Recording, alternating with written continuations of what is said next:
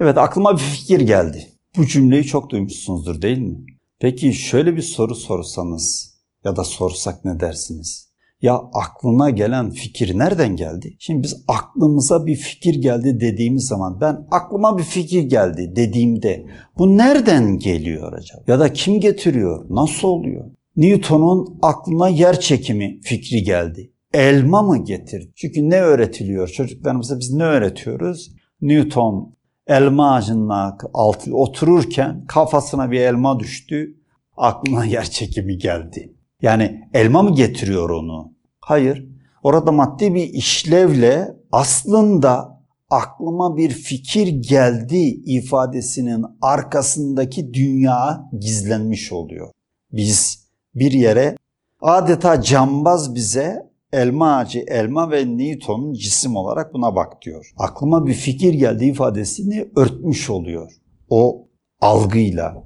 Aklıma bir fikir geldi. Siz de bu ifadeleri çok kullanmışsınız ve çok da fikir gelir. İbn Haldun'un mukaddimesini incelediğinizde aslında aklıma bir fikir geldiğiyle başlayan bu tür ilhamlar var olan bilgi kaynağının %97'sini oluşturduğunu, %3'lerin ise deney, gözlem, tecrübe aktarımıyla olduğunu ifade eder. Günümüzde de bunun pek farklı olduğunu düşünmüyorum.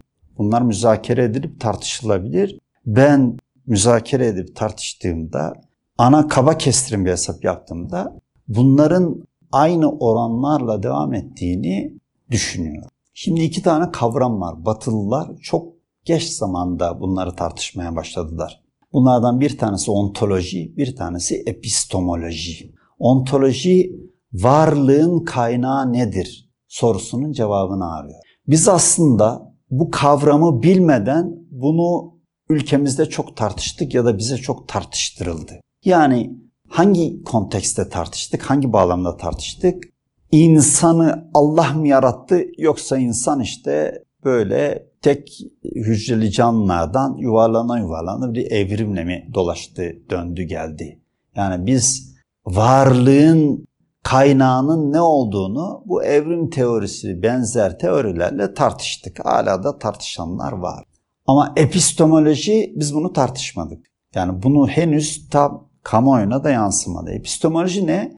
Bilginin kaynağı nedir? Birinde varlığın kaynağı nedir sorusu işte e, doğadan işte evrimle olmuştur diyenler var. Benim gibi Cenab-ı Allah yarattı bizleri insanoğlunu. Böyle diyenler var ki ekser olan budur yani.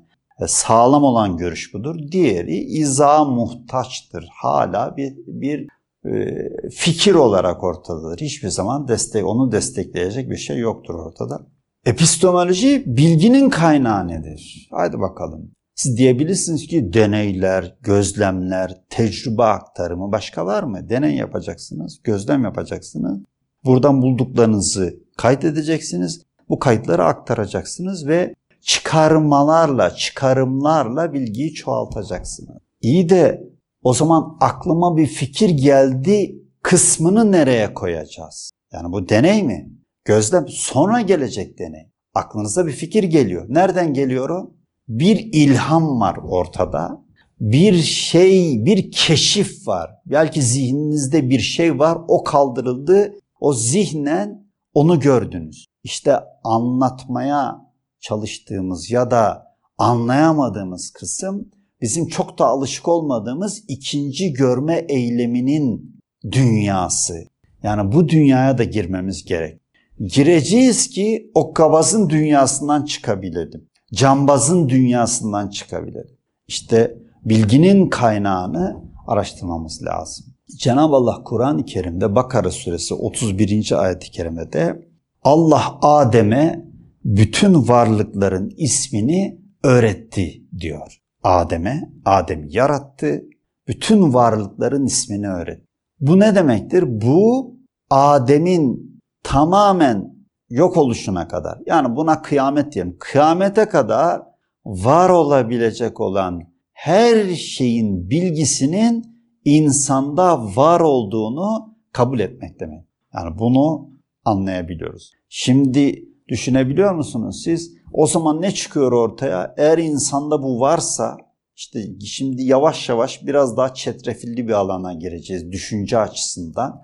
Bu yeni olduğu için çetrefilli olması buradan kaynaklanıyor. Yani şimdi nispeten farklı bir alanı tahlil etmeye çalışacağız. Biraz zorluk olabilir ama bütün bu serinin sonunda size kolay olabilecek olan bir tavsiyede de bulunacağım.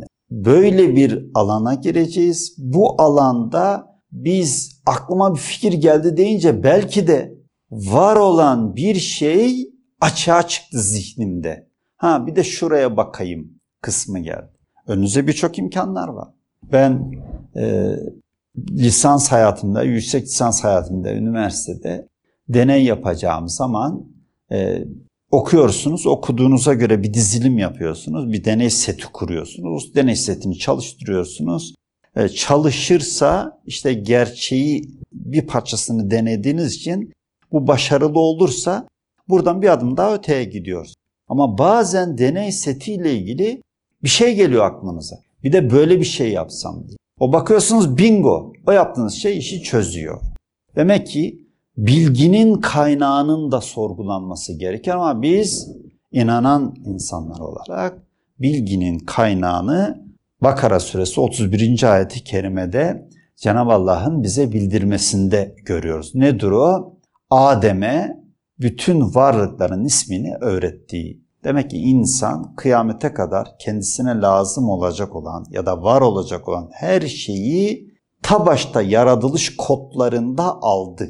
Kaldı ki günümüzde bu kısım çok daha müzakere edilebilir, tartışılabilir ama kısa kısa ifadelerde ben epistemoloji ve ontoloji kısmını burada kapatacağım. Sadece şunu ekleyerek devam etmek istiyorum. Biz bu bilgilerin tamamı insanoğlunda var olduğuna göre o halde biz bu bilgileri de harmanlayabileceğimiz, kesbedebileceğimiz, kazanabileceğimiz, harmanlayabileceğimiz alana da girmemiz gerekiyor. İkisine iki alana da girdiğimiz takdirde biz farklı bir yapıyla bu algı dünyasına girmiş olacağız ve gerçeği görmüş olacağız. O zaman iki gözle bakar hale gelecek. Bu ikinci gözümüz işte bizim algı operasyonu yememiş olan gözümüz. Ama bu perdeleniyor. Nasıl perdeleniyor? Birinci maddi gözle bize her şeyi gösterenler manevi gözle bakmayalım diye de bir nevi bir perde oluşturuyor. İşte buna biz zaten hokkabazlık diyoruz. Buradan devam edeceğiz.